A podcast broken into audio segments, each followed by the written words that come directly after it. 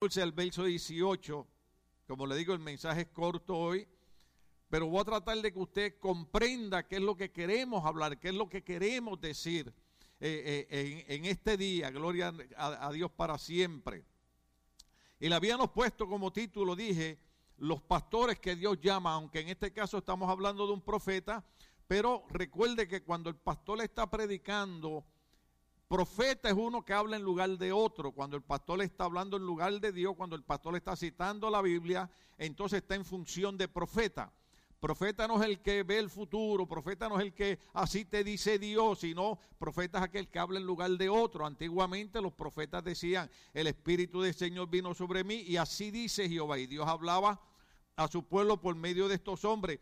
Y hubieron hombres que fueron llamados por Dios, que fueron rechazados, fueron maltratados, fueron encarcelados, fueron castigados, porque el mensaje que ellos traían no era el que la gente quería escuchar. No sé si usted se podrá familiarizar con esto, pero normalmente la gente cuando quiere buscar a Dios o quiere ir a una iglesia, quiere ir a la iglesia o buscar a Dios donde Dios se acomode a la manera de pensar de ellos, o la iglesia se acomode a la manera de ellos opinar y no a la manera que Dios quiere que nosotros nos amoldemos. Estamos aquí todavía. Entonces, cuando Dios llama a hombres, eh, profetas y pastores para traer un mensaje de salvación a la gente, porque el primer mensaje es un mensaje de salvación. El verso bíblico más conocido por todo el mundo, ¿cuál es? Porque de tal manera amó Dios al mundo que envió a su hijo unigénito para que todo aquel que en él crea no se pierda, mas sea salvo. El primer mensaje de salvación lo traen los profetas, lo traen los pastores, porque lo más importante no es tener riqueza, no es tener casa grande, no es tener jacuzzi, no es tener piscina, pues ¿sabes qué? Cuando tú te mueras no te vas a llevar nada de eso. Pero si tú mueres en Cristo, se cumplirá la promesa que dijo Cristo, yo soy la resurrección y la vida, todo aquel que cree en mí, aunque esté muerto, vivirá. Por eso el primer mensaje que traen los profetas, el primer mensaje que traen los pastores es la necesidad de que la gente reconozca el sacrificio que hizo Cristo enviado por Dios en la cruz del Calvario, dando su vida por darnos salvación a cada uno de nosotros.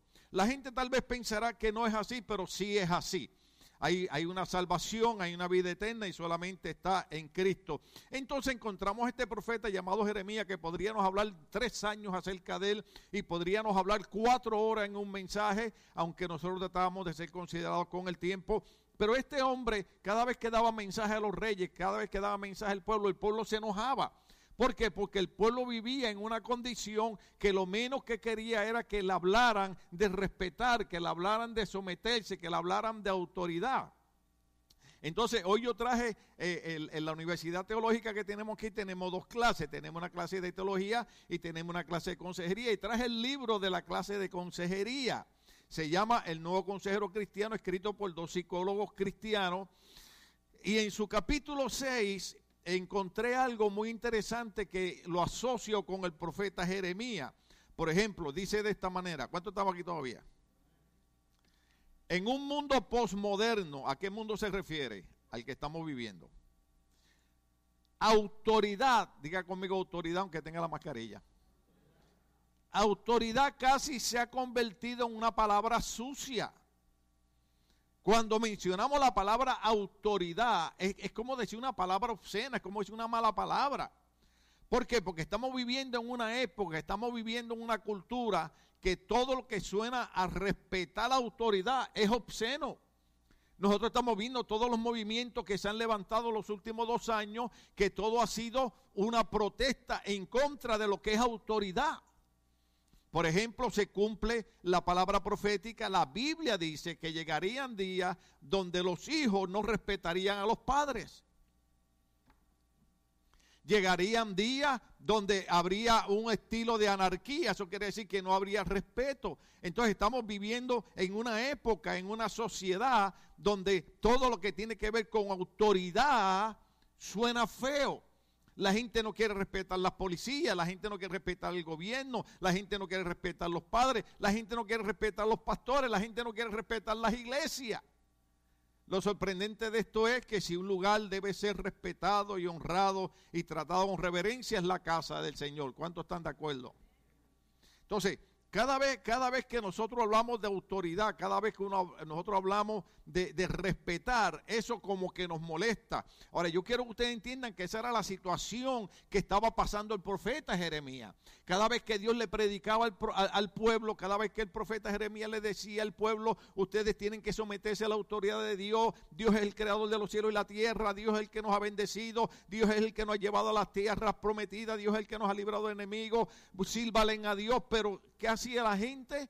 La gente le daba la espalda a Dios y se iba a adorar ídolos. ¿Estamos aquí todavía? Entonces, en el libro consejería dice, esta palabra autoridad casi se ha convertido en una palabra sucia, el darwinismo de Darwin. ¿Cuántos saben quién es Darwin? El, el, el, creador, el hombre que sale con una ideología de que nosotros no fuimos creados por Dios, sino que nosotros salimos de un sapito, de un pececito. ¿Cuántos salieron de un sapito? Hasta donde yo entiendo, eh, cada animal produce un animal y cada ser humano produce un ser humano. Por lo tanto, ni ellos mismos pueden creer una cosa tan, tan anormal como esa, pero ellos hablan de una manera tan eh, filosófica que usted piensa, oh, lo que están diciendo es verdad. Pero el problema es que el darwinismo, dice, el darwinismo social ha echado raíces en muchos círculos académicos cuando se habla de círculos académicos, se está hablando de universidades, se está hablando de colegios. Y yo quiero que usted entienda que las mayores partes donde se enseña en contra de Dios es en nuestras universidades, aquí en Estados Unidos, incluyendo universidades cristianas que sus fundamentos fueron bíblicos, se han ido tornando y han ido enseñando ciertas cosas que niegan la palabra del Señor. Entonces, bien importante nosotros entender que aún en nuestros círculos académicos se ha estado enseñando el darwinismo y los eruditos, eruditos significa personas que supuestamente saben mucho, ¿sí? Como ustedes que son eruditos, aleluya. Los eruditos hacen hincapié en la supremacía de los derechos y libertades individuales. Una reciente edición de la crónica de educación superior, la voz más respetada para la mayoría de educación superior contemporánea de Estados Unidos, presentó un artículo titulado La tarea de la universidad estadounidense. El hilo del artículo era que la universidad debe separar a sus alumnos del sistema de creencia de sus padres. La cultura contemporánea promueve en cada oportunidad la soberanía del yo y les podría seguir dando la clase, pero para eso apúntese en la universidad. Ahora, ¿qué es lo que está diciendo estos dos consejeros, estos dos psicólogos? Están diciendo que actualmente en Estados Unidos, en las escuelas, y dice, dice el libro, dice el autor, muchos años atrás los maestros continuaban la educación que daban los padres a nuestros hijos en nuestras casas, ellos los continuaban en la escuela. No sé cuánto ustedes recuerdan, lo hemos repetido varias veces, que para nosotros la escuela era la segunda la segunda casa. La maestra era como una segunda madre, el maestro era como un segundo padre. Y nosotros teníamos que respetar las maestras, teníamos que respetar a los maestros, pero en uno de los mensajes anteriores dijimos que aquí en Estados Unidos hay montones de maestros que han renunciado a su carrera porque han encontrado que la juventud actual está siendo criada de una manera donde se le está enseñando la supremacía del yo. ¿Sabes lo que significa eso? Mientras las cosas se hagan como yo quiero que se hagan, todo funciona. Pero yo someterme a la autoridad de un Dios a quien yo no veo, ahí yo no funciono. Sin embargo, durante más de 200 años en Estados Unidos, mientras se le sirvió a Dios, mientras se honró a Dios, mientras se cumplió el verso bíblico que dice en el libro de los Salmos, bienaventurada la nación cuyo Dios es Jehová, esta nación fue la potencia mundial número uno.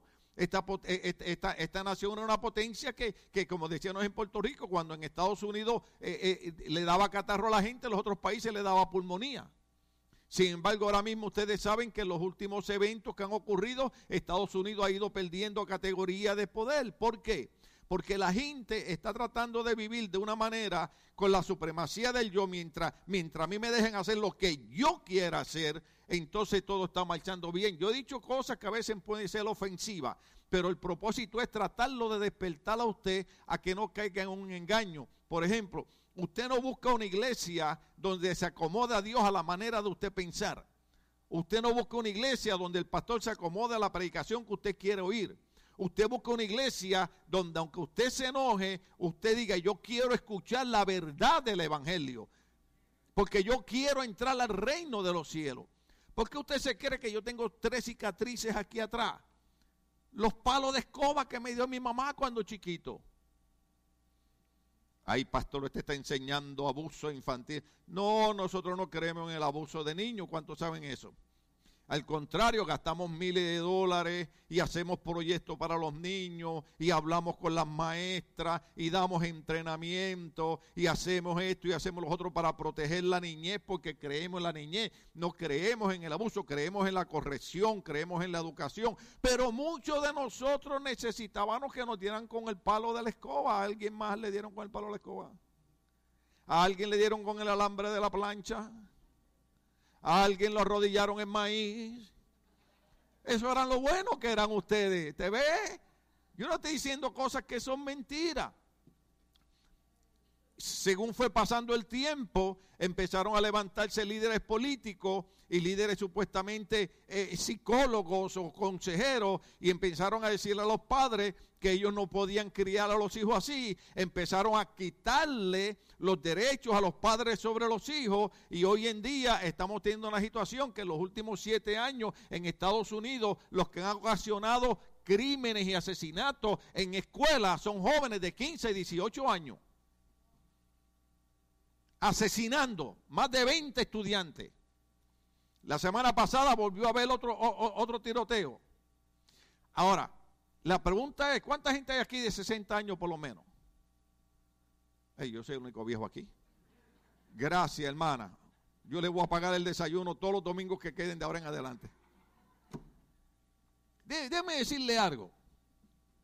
Por cada uno de la edad de nosotros, bueno, yo tengo 60, a usted no le importa el resto. De, eso lo aprendí con el doctor John Delgado, que eso son, son bromas de él. Eh, yo tengo 66 años. Bueno, el mes que viene cumplo 67.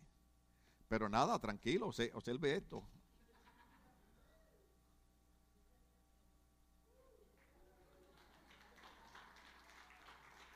Tengo que modelar como las mujeres. Eh, ahora, les hago esa broma porque estaba escuchando al doctor Sisto Porra, que es consejero familiar, y estaba diciendo que acaba de cumplir 60 años. Y entonces estaba trayendo una enseñanza que mi esposa me la envió, envíasela a todo el mundo en la iglesia, ¿ok? Todos ellos la necesitan. Porque él estaba diciendo, hay gente que cuando llega a los 60 años dicen, ya se acabó el mundo, llegué el fin de mi vida, ya no hay más nada que pueda hacer. Y él dice, yo quiero que ustedes sepan que a los 60 años estoy empezando a vivir. Es más, y dijo, y ya tengo el mensaje, porque cuando me inviten a predicar a los 80 años ya tengo el título del mensaje, dice ese hombre. Dice, el problema es, estaba diciendo él, el problema es que nosotros comenzamos a entrar en años y comenzamos a dejar de, soñar, comenzamos a dejar de creer que podemos seguir haciendo algo. Y déjeme decirle, hay gente vieja que todavía hacen cosas que los jóvenes ni siquiera pueden hacer, pero hay una diferencia. La gente vieja se crió bajo un sistema donde le enseñaban, yo sé que esto suena feo, los jóvenes aquí me van a odiar, pero ni modo.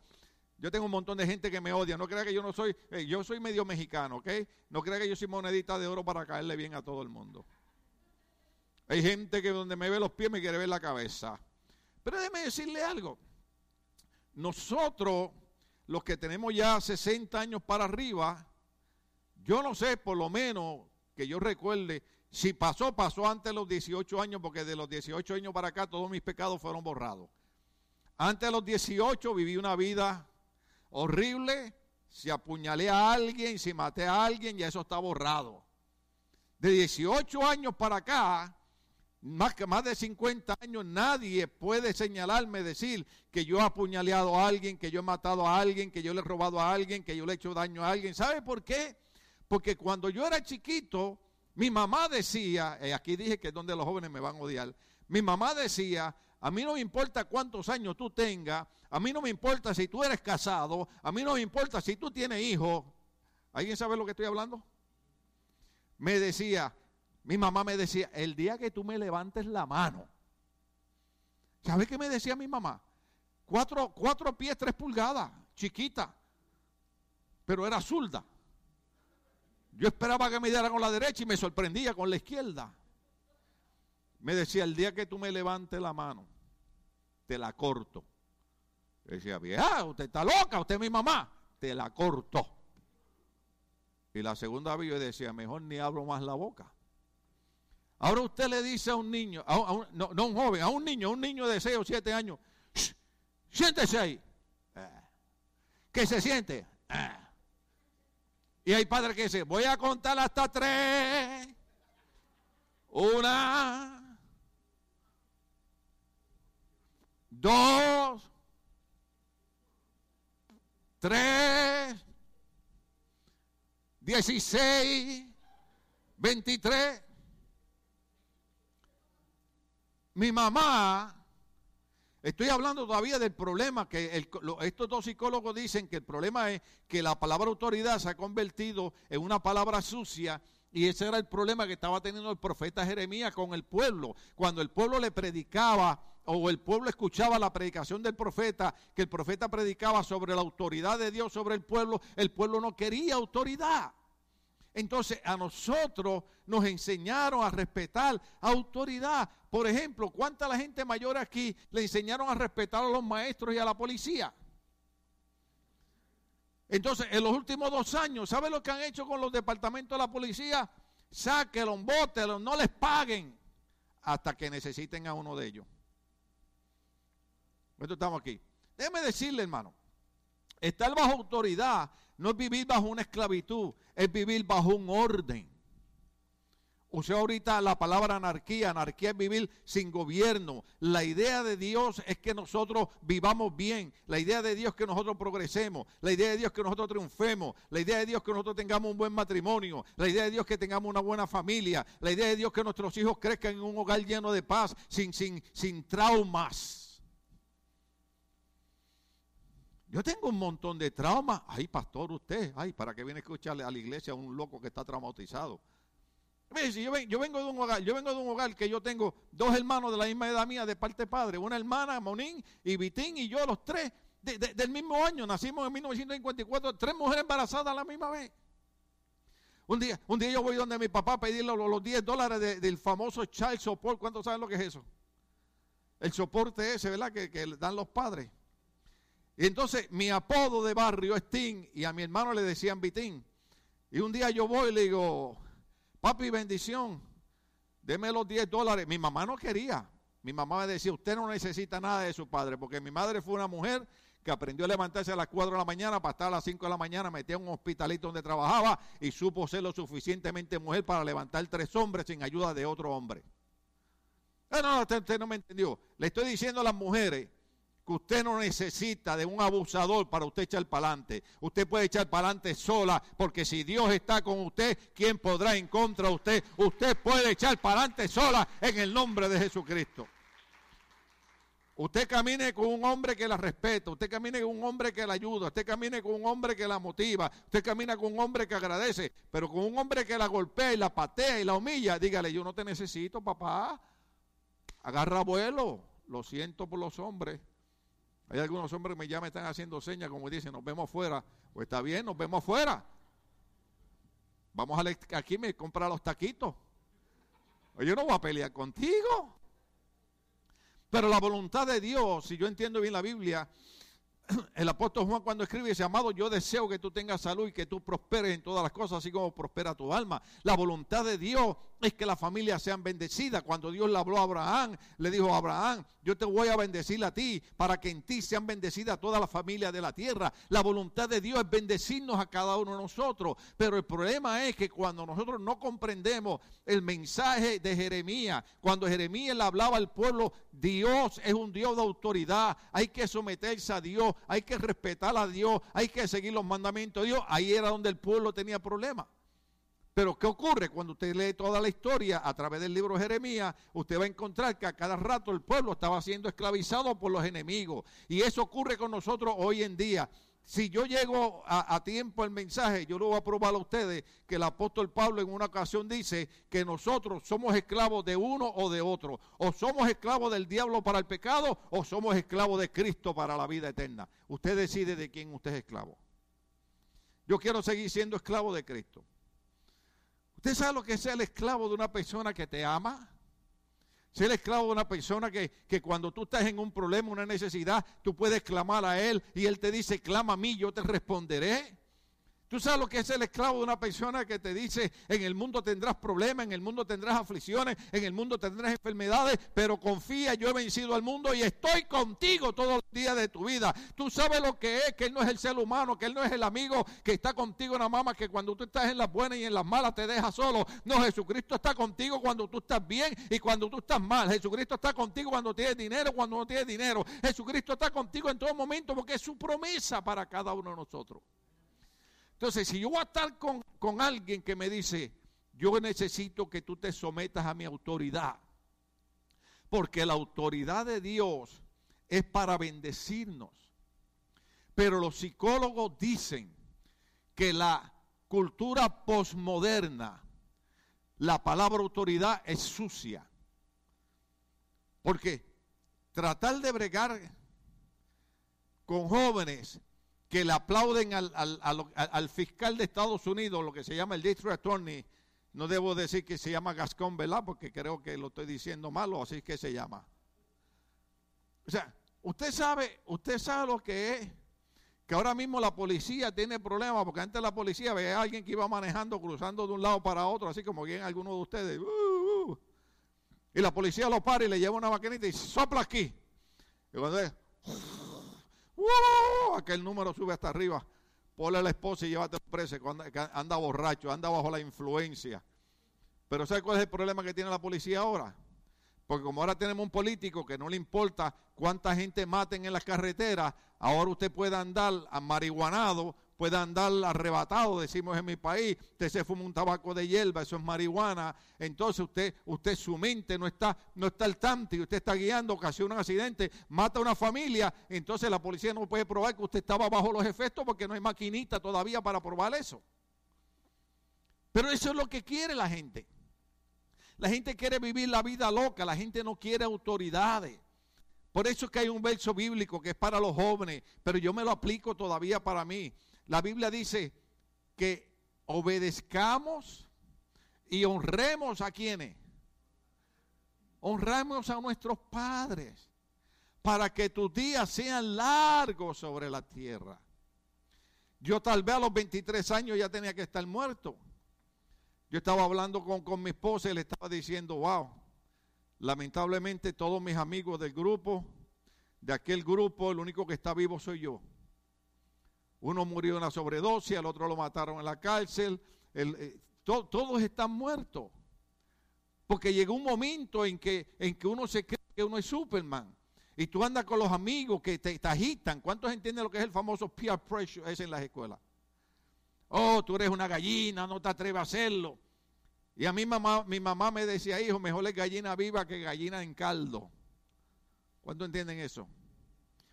Entonces, cuando yo empecé a respetar a mi mamá y a honrar a mi mamá, he llegado a los 66 años. ¿Sabe por qué? Porque Dios dice, honra a tu padre, a tu madre, y tus días se alargarán en la vida de la tierra. Pero usted, cuando usted ve las noticias diariamente, yo veo las noticias diariamente, cuando yo veo muchachos de 18 años asesinados, cuando veo jovencitas de 23 años asesinadas, cuando veo una juventud que no hay ningún futuro en ellos, digo, esta gente necesita entender que de la única manera que ellos pueden progresar y triunfar en la vida es cuando se someten a la autoridad de Dios. Estoy usando una palabra sucia, ¿sí? Lo dijo el, el psicólogo Autoridad es una palabra sucia. Lo sorprendente de esto es que usted va a un trabajo y respeta a su jefe. Aunque sea refunfuñando, dice, pero para este me paga. Pero déjeme decirle algo. Lo más grande del mundo es que ya Cristo nos pagó con su vida para darnos vida eterna a nosotros cuando nosotros no lo merecíamos. Si alguien merece que nos sometamos a su autoridad, es nuestro Señor Jesucristo. Entonces encontramos a Jeremías predicando a un pueblo que no quería conocer lo que era someterse a la autoridad de Dios. ¿Cuántos estamos aquí todavía? Déjeme decirle algo que esto va a sonar feo. Porque usted cree que mucha gente se va de las iglesias. Porque mientras usted le está aplaudiendo, mientras usted le está diciendo, oh, qué bonito te ves hoy, qué bonita te ves hoy, oh, me gusta esa iglesia. Pero cuando se habla de someterse a autoridad, cuando se habla de respetar la autoridad, oh, ya no me gusta más esa iglesia. Sin embargo, la gente no entiende que someterse a la autoridad de Dios es garantizar una vida de bendición y de éxito. Mientras el pueblo hebreo obedeció a Dios y se sometió a la autoridad de Dios, el pueblo hebreo fue bendecido. En una ocasión, ah, se me fue el tiempo. Le damos un par de minutos más. En una ocasión, Dios le habla a un hombre llamado Josué, le dice, quiero que vayas a conquistar a Jericó. Jericó era imposible de conquistarla, usted sabe la historia mejor que yo. Jericó tenía una, una, unas murallas que dicen los estudiosos que sobre la muralla se podían correr siete carros de esos tirados por caballos de las películas esas que usted ve.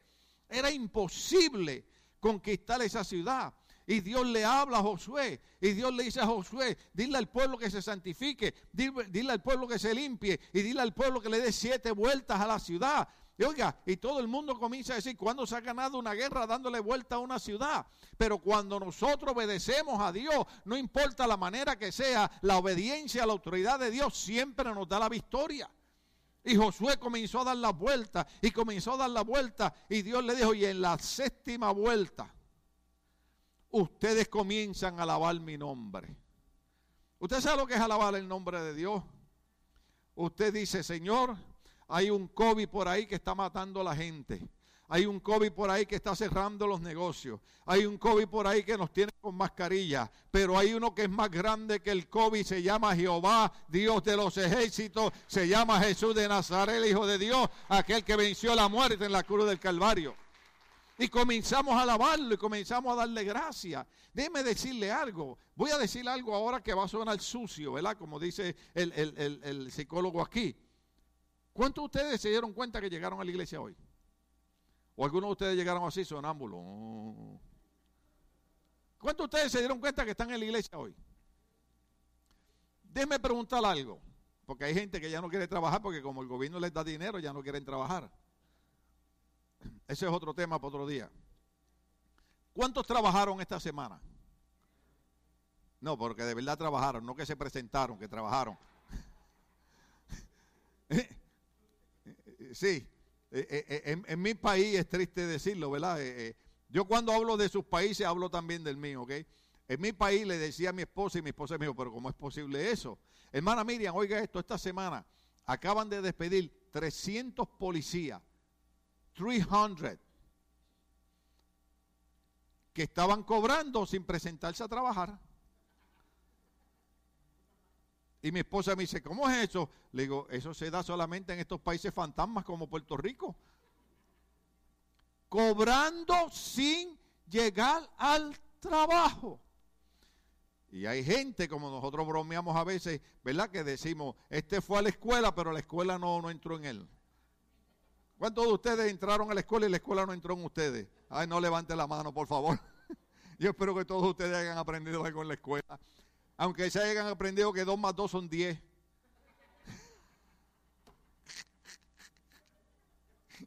La escuela no entró en mí tampoco, bendito sea Cristo. O sea, ¿qué, quiere, ¿qué quiere decir? Que si usted fue a trabajar esta semana, honestamente, ¿cuántos fueron a trabajar esta semana? ¿Usted se dio cuenta que en medio de toda la situación tan crítica, todavía Dios está teniendo cuidado de usted? ¿Todavía Dios lo está bendiciendo? Todavía está, Dios está diciendo, no hay nada imposible para mí. Cuando se te cierra una puerta en un lugar, tranquilo, yo te abro otra puerta en otro lugar y te bendigo más grande en otra en, esa, en ese otro lugar. Dios dice la Biblia que Dios tiene cuidado de las aves, también cuidará de nosotros. Eso es lo que dice la Biblia. Entonces, cuando estamos en la iglesia, no debemos estar en la iglesia de que, bueno, tú sabes, como ya soy un religioso que voy a la iglesia, quiero, quiero que me vean en la iglesia. No, hermano, cuando venimos a la iglesia, venimos a fortalecernos, escuchando la palabra y venimos a decirle al Señor, Señor, ¿sabe por qué estoy en este lugar? Porque hoy yo quiero darte las permisas y quiero honrarte a ti y quiero decirte que estoy agradecido porque en medio de la situación, cuanto más de 3 millones de personas han muerto, todavía yo estoy en pie, todavía yo estoy vivo y todavía puedo seguir haciendo planes para el futuro. Déjeme decirle aquí, ¿alguien está planeando viajar en los próximos meses? Ah, la pastora va a viajar. Yo espero que me lleve. A menos que quiera irse a viajar para allá, para eh, salir de este. No, no, es broma. ¿Alguien más planea viajar en los próximos meses? Una mano, dos manos, tres manos se levantan. Eso es fe. ¿Usted sabía que eso se llama fe? Usted está creyendo lo que no ha visto. Ahora, lo grande de esto es que mientras tú te mantengas bajo la autoridad de Dios, Dios te bendecirá para que tú des tu viaje y también disfrutes. Oh, Dios, no tiene problema con que yo me ponga un pantalón corto, una sandalia y me vaya a la playa. Dios no tiene problema con eso. El problema es cuando yo no me someto a la autoridad de Dios. Cuando yo pongo a Dios de segundo plano. Cuando yo le digo a Dios, oh no, la playa es más importante que tú. No, no, no, no, no, hermano. La playa es la bendición que Dios me da cuando yo obedezco el verso bíblico que dice, busca el reino de Dios y su justicia primero y luego todo lo demás será añadido. Ese secreto a la gente se le va así por encima, hermano. La Biblia dice, busca primeramente el reino de Dios y su justicia y luego todas las demás cosas os serán añadidas. El deseo de Dios es bendecirnos, el deseo de Dios es progresarnos, el deseo de Dios es darnos todo lo que deseamos. Es más, eh, lo usamos para los jóvenes y se, lo sabe de memoria. Jeremías 29, 11 que dice, yo sé los planes que tengo para ustedes, planes de bien y no de mal. Mis pensamientos a ustedes, darles lo que ustedes desean. El deseo de Dios es bendecirnos. El deseo de Dios es progresarnos. Hay gente que no ha progresado porque simple y sencillamente no se ha sometido a la voluntad de Dios. Usted sabe, usted sabe que la cosa más difícil, yo a las 5 de la mañana cuando empiezo con el Padre Nuestro, llego a la parte difícil. Padre nuestro que estás en los cielos, santificado sea tu nombre, vénganos en tu reino. Hágase tú hágase tú, hágase tú tu voluntad como en los cielos, en la tierra. Y cuando tú estás haciendo el Padre Nuestro, entonces llegas a cuando Cristo está orando al Padre y le dice al Padre, Padre, estoy a punto de llegar a una muerte horrenda, una muerte en una cruz, pero si es posible, líbrame de esa muerte, pero que no se haga a mí, sino que se haga tú ¿Ve la diferencia? Porque Dios sabe, Dios sabe qué es lo que nos conviene. Pero la mayoría de nosotros somos voluntariosos. Muchos de los problemas en los matrimonios es que eh, en Puerto Rico hay, hay, para que me entiendas, son unos cangrejos, nosotros le llamamos bueyes. Y los bueyes, hay un problema que está el macho y está la hembra. Entonces, e, e, estos bueyes, estos animales, donde viven es haciendo cueva en la tierra. Y entonces nosotros descubrimos que dos bueyes machos no pueden vivir en una misma cueva. Y hay parejas matrimoniales que parecen dos bueyes machos. Porque son voluntariosos. Ninguno de los dos quiere ceder, ninguno de los dos quiere decir, hey, hoy me toca a mí, mañana te toca a ti. Y, llevamos el bote balanceado. ¿Cuántos estamos aquí? El hombre y la mujer son diferentes. Por eso es que se casan o son diferentes. Si usted se quiere casar con una persona que es igual que usted, se va a morir. Porque usted, si se mira en un espejo, usted mismo no se aguanta. Usted no sabía, usted no sabía que la esposa nos aguanta cosas que nadie nos aguanta. Y usted sabía, esposa, que mejor no lo digo, porque quiero seguir viviendo. Entonces, en Jeremías capítulo 20, verso 14, ¿están ahí conmigo todavía? Jeremías capítulo 20, verso, verso, verso 14, alabado sea el Señor. Aunque ya lo, ya lo vi que los muchachos ya lo pusieron ahí. Jeremías, como es un ser humano, por eso el tema es los pastores que Dios llama al ministerio. Eh, Jeremías, como es un ser humano, se siente agobiado, se siente cansado, porque él entiende el plan de Dios, entiende la voluntad de Dios, entiende el amor de Dios, sabe que, que Dios lo que quiere es bendecir al pueblo, pero dice, les predico, les predico, les predico, y no entienden. Entonces, un día él se agobia. un día él se cansa. Y un día, dentro de un momento de una debilidad emocional, como le puede pasar a cualquier persona, ¿verdad? Porque la gente piensa que porque uno es cristiano uno no va a tener problema. No, aunque usted sea cristiano, usted sigue siendo humano y puede tener días tristes, puede tener días de, agobio, puede tener días que usted cree que, que Dios hasta lo ha abandonado. Dios nunca nos abandona, pero a veces uno se siente así. Entonces el profeta, que ahí fue donde nos quedamos, comienza a decir, maldito el día en que nací, maldito el día que mi madre me dio a luz.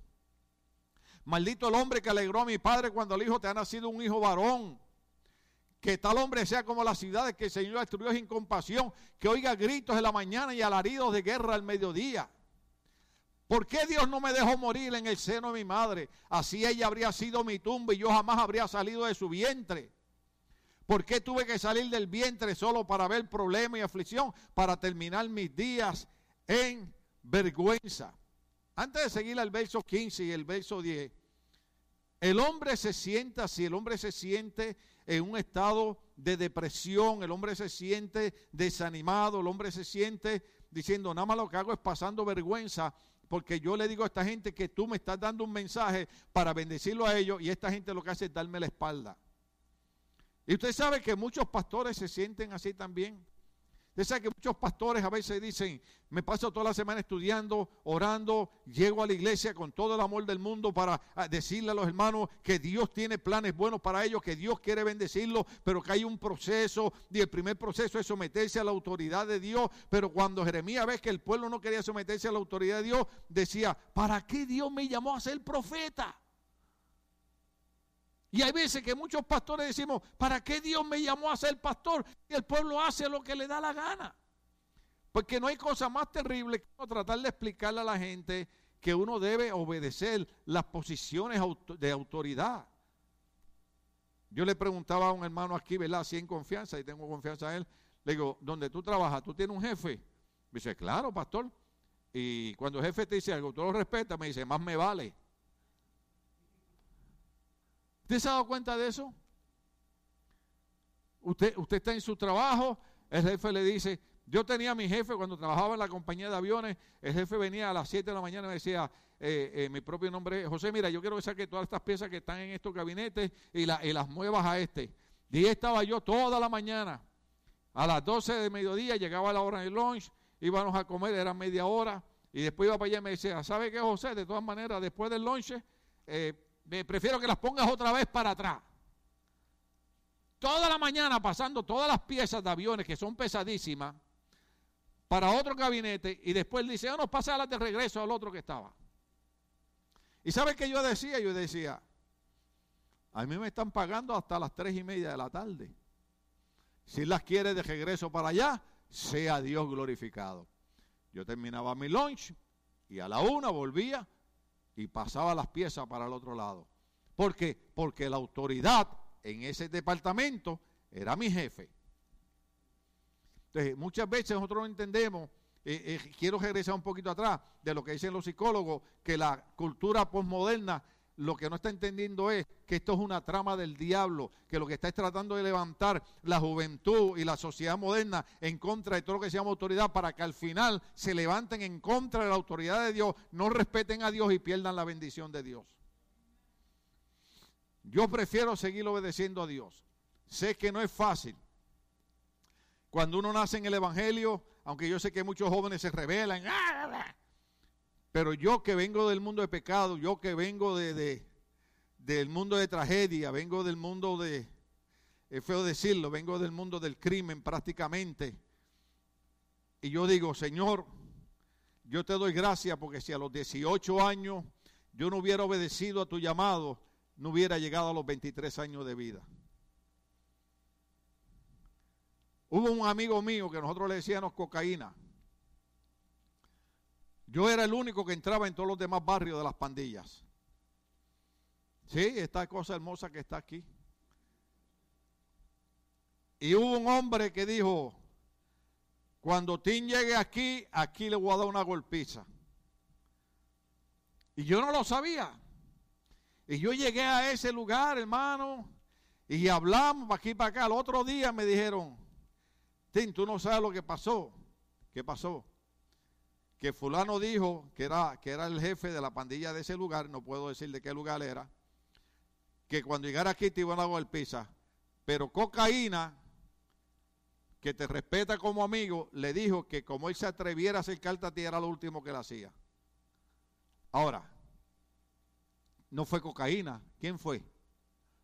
Fue el Dios que tenía con planes conmigo, como Dios le dijo a Jeremías, desde que estaba en el vientre de tu madre te llamé para que fuera profeta a las naciones. Desde que yo estaba en el vientre de mi madre, Dios me llamó para yo ser un pastor, para yo ser un ministro, para yo ser un predicador. Y no había pandillero, ni había hombre ni mujer que cortara el plan de Dios que había para mi vida. Dios tiene un plan con cada uno de nosotros, pero es que no, no agarramos la onda, no la entendemos. Porque el problema es que el plan de Dios requiere que nos sometamos a su autoridad y no queremos. Ve, Dios en su autoridad dice, quiero que congreguen, quiero que vayan a la iglesia, quiero que me pongan primero, pero no, nosotros queremos hacer lo que nos da la gana. Entonces lo disfrazamos bajo, oh, es la religión, es el pastor que nos quiere mandar. No, hermano, que, que no mando en mi casa, voy a mandar en la iglesia. La pastora ahorita me va a regañar, me dice, no diga esas cosas en la iglesia. ¿Sí? Mire, yo ayer, yo ayer, ella, ella puso, esto, esto lo tengo que decir porque si no me voy al infierno y no lo digo. Me puso, estábamos en casa de estos hermanos, no voy a decir que era en casa de Ralph y Frinete, ¿sabes? Porque no quiero que la gente se vaya para allá, meterse allá, ¿verdad? Y nos invitaron y me, me, pagaron un salmón con, con pasta gluten free. Yo dije, esta es la del Ralph, y me dijo, no es la tuya. Le digo, ah, traté, pero no pude. Ah, oh, man. Y entonces, después ya habíamos terminado y Cindy se movió de una silla y, y, Friné le dijo a Brad, dale un té, de, estos té, ¿verdad? Frío, que tienen azúcar y yo no puedo tomar nada con azúcar, no porque tengo diabetes, sino porque me dijeron que si dejaba de comer azúcar me ponía más bonito. Entonces estoy dejando de comer azúcar. Entonces le digo a Cindy, ay, tengo la garganta seca. Ella me dice, ya, yeah, right, ya. Le digo, dame un traguito nada más y me dio un traguito. Y ella me dice, hey, dijiste un traguito nada más, ya lleva como tres. Le digo, no, no, es que. Y cuando me voy a dar el otro, me dice, ¡eh, eh, eh, eh! Y me di el otro apurado. ¿Usted ha visto a los niños haciendo cosas escondidas? A vos, mí. Y entonces me quitó la botella, hermano. Yo dije, imagínese, un viejo de 66 años no puede tomarse en un traguito de refresco. Pero eso la esposa mía lo hace que para cuidarme, para que yo viva muchos años más. Yo sé que hay gente de la iglesia que quisiera bendecirme, Señor, llévatelo, pero el Señor no me va a llevar todavía porque ustedes necesitan todavía oír muchas cosas. Amén. Entonces, ¿qué ocurre? En 2 Corintios capítulo 4, verso 7, yo que ustedes comprendan, porque a veces nosotros acusamos y condenamos pastores que pasan por situaciones difíciles como pasé yo, lo dije, lo dije eh, en el mensaje anterior, lo quiero repetir, cuando mi hijo murió en esta iglesia, yo lloraba y todavía hay ocasiones que lloro por la muerte de mi hijo. Pero mucha gente me criticó, mucha gente me dijo, ah, los pastores no deben estar llorando, los pastores deben tener fe en Dios. Tener fe en Dios no significa nada. Jeremías era un profeta que Dios le hablaba, sin embargo dijo, maldigo el día en que nací. Porque somos seres humanos, tenemos sentimientos, hermano. ¿Cuándo estamos aquí? Entonces yo quiero que ustedes entiendan que yo he dicho aquí un montón de veces que los pastores lo que tenemos es más responsabilidad que ustedes, pero somos iguales que ustedes. Aquí el único grande es Jesucristo. Pero dice 2 Corintios capítulo 4, verso 7, dice, pero tenemos este tesoro en vasijas de barro. ¿Quién es el barro? Somos nosotros y el barro es débil. Tenemos este tesoro en vasijas de barro para que se vea que tan sublime poder viene de Dios y no de nosotros. Por eso es que Dios Permita a veces que los siervos de Dios, los profetas, los pastores, se enfermen, tengan dificultades, para que la gente entienda que el poder no es de los hombres, el poder es de Dios, que la gloria no es de los hombres, que la gloria es de Dios, que cuando ocurre algo grande y lindo en la iglesia, no es el hombre, es Dios quien lo hace, porque el sublime poder pertenece a Dios y no a nosotros, sea el nombre de Dios glorificado. Digo las cosas que hay que entender en la iglesia, porque dice que nos ponemos muy religiosos. ¿Entiende? Es como yo, con mucho respeto, digo esto, usted sabe que yo respeto todas las religiones, cada religión tiene un sistema diferente de cómo eh, dar su servicio, nosotros tenemos el de nosotros, pero cuando yo, chiquito, que me crié con mi abuela, ¿verdad? En la, iglesia, nosotros decimos iglesia popular por respeto, ¿no? Eh, y me llevaban a mí, pero para mí, los sacerdotes y los curas eran la representación de Cristo en la tierra. Hasta que yo veía que en las fiestas que hacíamos en las canchas de la de eso, yo los veía bebiendo y fumando. Y una vez estábamos atrás fumando marihuana y de momento llegó el cura y yo casi me trago el cigarrillo de marihuana. Y veo que el, cura me miró como con ganas de no te lo trague, dame la mitad. Entonces, yo, yo, no, entendía eso. Porque nosotros nos habían criado de una manera que el cura, el sacerdote era Dios. Nos hubieran dicho, el cura y el sacerdote simple y sencillamente es el representante de una religión, de una ideología, de una manera de ellos creer y son tan humanos como cualquier otra persona. Hubiera sido diferente. Por eso es que yo nunca como pastor he tratado de dar la impresión de que yo no tengo problemas, de que yo no tengo dificultades, de que soy mejor que nadie. No, porque todo sublime poder y toda gloria pertenece solamente a Cristo. Es más, la Biblia dice que cuando nosotros terminemos de hacer algo, digamos, siervo inútil soy, porque lo que tenía que hacer, eso hice. ¿Estamos aquí todavía? Entonces, ya, ya nada más, le, tres minutos menos, vamos. Vamos entonces al verso, eh, creo que es el capítulo 15, verso 10 de Jeremías. Mira a ver si estoy bien por ahí. Jeremías 15, 10. Ay de mí, madre mía, que me diste a luz como hombre de contiendas y disputas contra toda la nación. No he prestado ni me han prestado, pero todos me maldicen. ¿Usted sabía que ese es el problema de los líderes cristianos, de los pastores? El hombre dice, solamente soy hombre contienda y disputa contra toda la nación, no he prestado ni me han prestado, pero todos me maldicen. ¿Por qué? Porque la gente no quiere oír el mensaje que necesitan oír. La gente necesita oír un mensaje. Oiga bien, Cristo dijo, id y predicar el evangelio a toda criatura. El que se arrepintiere. Cristo habló de un arrepentimiento. Cristo habló de un cambio de vida. Sé que no es fácil, sé que el proceso es difícil, pero el mensaje de la iglesia en la actualidad tiene que seguir siendo el mensaje que Cristo predicó y, predicar el evangelio de toda criatura. El que creyere y fuera bautizado será salvo, el que no creyere será condenado. Sí hay salvación en Cristo, pero hay un proceso que hay que someterse a una autoridad de Dios. ¿Cuándo estamos aquí todavía? Y esa es la situación que pasaba este profeta. Eh, eh, no sé si es el capítulo 9, verso 2, no sé si estoy correcto, ponlo por ahí.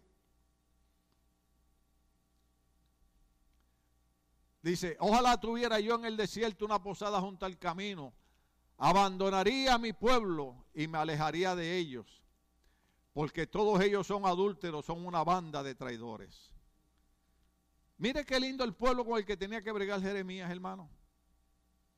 Jeremías dice, sinceramente, por eso cuando a mí me hablan de, pastores que han dejado las iglesias, que han dejado el ministerio, inclusive, yo tengo un historial porque estoy, si Dios me da vida, tratar de incluirlo en el libro, ¿verdad? Estoy tratando de ponerle al libro, eh, eh, eh, lo que pasa es que usa la palabra delusional, pero le estoy tratando de poner delirio pastoral. Delirio pastoral es, la palabra delirio viene de inglés delusional.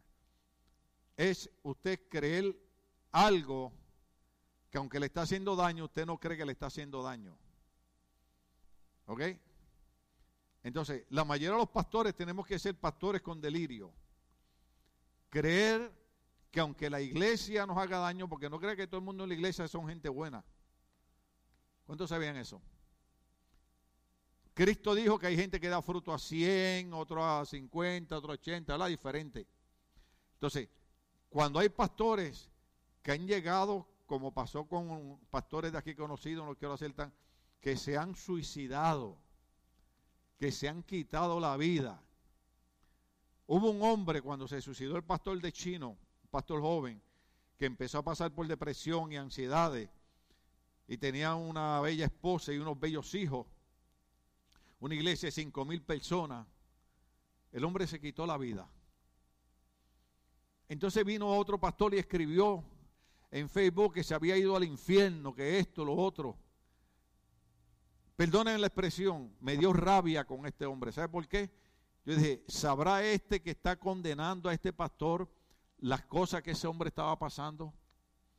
Usted sabe lo que es usted entregarse a una congregación, a un pueblo, y la gente olvidar el bien que uno le ha hecho, la gente traicionarlo, la gente apuñalearlo, la gente darle la espalda, la gente difamarlo, usted, la gente...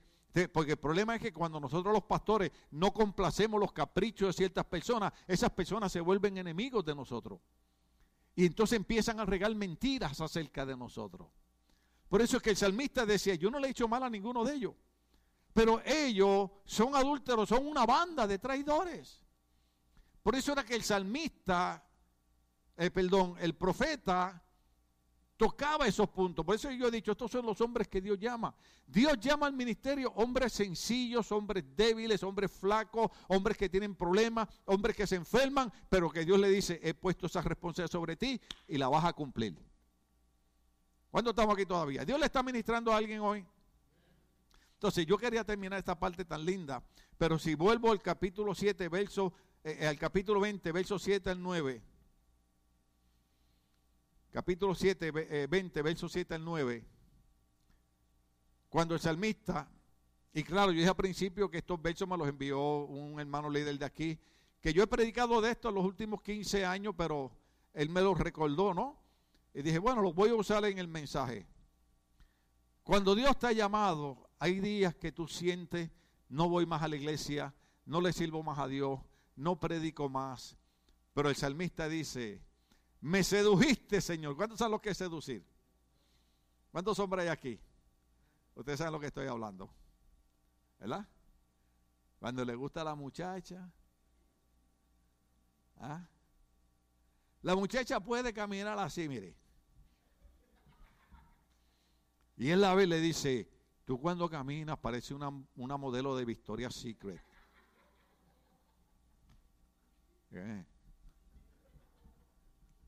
¿Ah?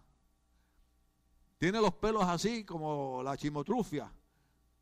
Tu pelo es como, como la luna cuando resplandece. ¿Ah? La muchacha llega, no se ha bañado, huele a cebolla. Ay María, ¿qué perfume tú tienes? Qué rico huele. Usted sabe lo que es seducir. El profeta dijo, me sedujiste, Señor, y yo me dejé seducir. Fuiste más fuerte que yo y me venciste. Todo el mundo se burla de mí, se ríen de mí todo el tiempo. Pero el profeta dice, aunque se ría la gente, aunque hable lo que hablen, me dejé seducir de ti y voy a seguir predicando tu palabra.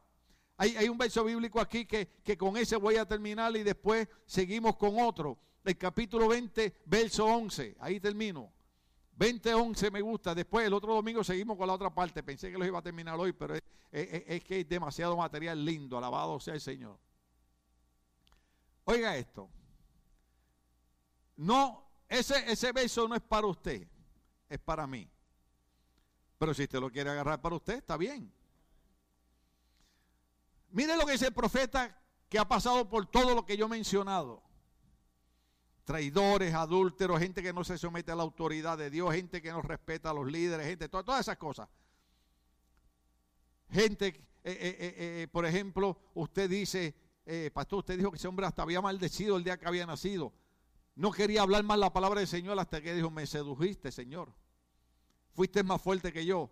Pero él dice esto. ¿Cuánto estamos aquí todavía? Me gusta lo voy a usar para mí. Pero el Señor está conmigo como un guerrero poderoso. Les tengo noticia. El Señor está conmigo como un guerrero poderoso. No, no, no, no, déjeme explicarle, déjeme explicarle. Si yo brincar y danzar en el Espíritu hoy, el Señor está conmigo. Pero si yo lo danzo y brinco, el Señor está conmigo. Si yo hablo en lenguas, el Señor está conmigo. Si no hablo en lenguas, el Señor está conmigo. Si en el culto hoy se derrama el Espíritu Santo, el Señor está con nosotros. Pero si terminamos el culto y salimos como si nada hubiera pasado, el Señor está con nosotros porque Él dice, pero el Señor está conmigo como un guerrero poderoso. Él está conmigo como un guerrero poderoso. ¿Y sabe lo que dice? Yo no sé usted, pero a mí me encanta este verso. Él dice, ¿Cuántos entendieron todo lo que estaba pasando el profeta Jeremías? Que por eso le dice, estos son los pastores que Dios llama. Todos los pastores pasamos por estas situaciones también. Pero dice, por eso, ese es para mí. Si usted lo quiere coger para usted, lo comparto con usted. Por eso, los que me persiguen, los que me persiguen, caerán y no podrán prevalecer. Oiga bien, fracasarán y quedarán avergonzados. Eterna será su deshonra. ¿Sabe qué es lo que está diciendo el profeta Jeremías? No importa lo que yo pase, Dios es mi compañía. Dios está conmigo. Dios no me deja en los problemas, en las dificultades. No importa quién se levante. Dios sigue estando conmigo y yo me voy a dejar seducir y seré por Él. 2011. Jamás será olvidada. Las viejitas decían, Dios no se queda con nada de nadie. Déjame decirte algo. Yo sé que cuando la gente nos hace daño, ¿cuál es nuestra primera reacción? Tratar de desquitarnos. Pero la Biblia dice, mi es la venganza y yo daré el pago, dice el Señor. Lo que nosotros tenemos que entender es que en medio de los problemas, en medio de las dificultades, esto hay que recordarlo. Dios, Dios, Dios sigue siendo nuestra compañía. Alguien Dios le ministró hoy. Estamos de pie, querida iglesia.